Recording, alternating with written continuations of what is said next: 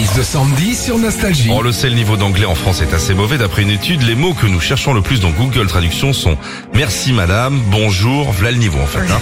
Euh, Qu'est-ce qu'on vit quand on sait pas parler anglais, Sandy Eh ben, déjà, ne jamais prendre mal le fait qu'on vous le dise. Regardez, souvent Philippe, euh, il me dit, hein, tu sais pas parler anglais. Alors je l'entends, mais pardon, si, je connais certains mots en anglais, comme a butterfly. Je sais très bien que ça veut dire un beurre qui vole. hein. Beurre qui vole, mon beurre qui vole. L'important, et oui, c'est ça, quand on n'est pas bon en anglais, c'est avoir les bases pour se faire comprendre. Exemple, t'es dans une charcuterie en Angleterre, tu dis euh, have you got en français, est-ce que vous avez? C'est la base, et le problème, c'est qu'il te manque toujours euh, le mot le plus important. Have you got euh, un boudin blanc?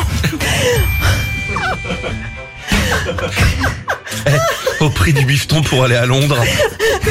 Ah, ton même, boudin blanc, on va l'acheter à la Garenne Colombe. Hein. Tu vas économiser 1000 balles. hein. enfin, essayez de parler anglais, c'est pas facile, mais le plus dur, c'est de mettre l'accent. D'ailleurs, j'ai lu ça, pour bien parler anglais, faut euh, faire comme si on avait une patate chaude dans la bouche.